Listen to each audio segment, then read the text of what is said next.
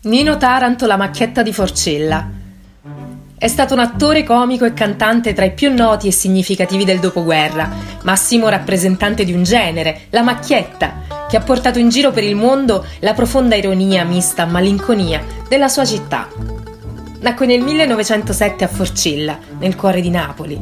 Sin da bambino aveva dimostrato una grande vocazione artistica il debutto ufficiale, con tanto di nome sulle locandine, avvenne a 13 anni al Teatro Centrale di Napoli, interpretando quelle che sarebbero diventate le sue specialità, la canzone di giacca drammatica e quella da dicitore in abito da sera, rivelando le straordinarie doti di caratterista che l'avrebbero reso per oltre mezzo secolo uno degli interpreti più amati dal pubblico italiano.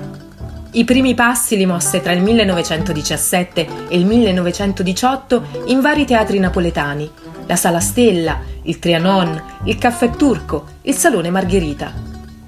Riuscì ad esprimere appieno la propria vis comica solo al fianco del grande Totò, di cui fu spalla affidabile e devota. Morì nella sua Napoli nel 1986, dopo una lunga malattia. Riposa nella cappella di famiglia nel cimitero di Poggio Reale, i giardini intitolati alla sua memoria affacciano su uno degli scorci panoramici più belli e apprezzati di Napoli, via Niello Falcone.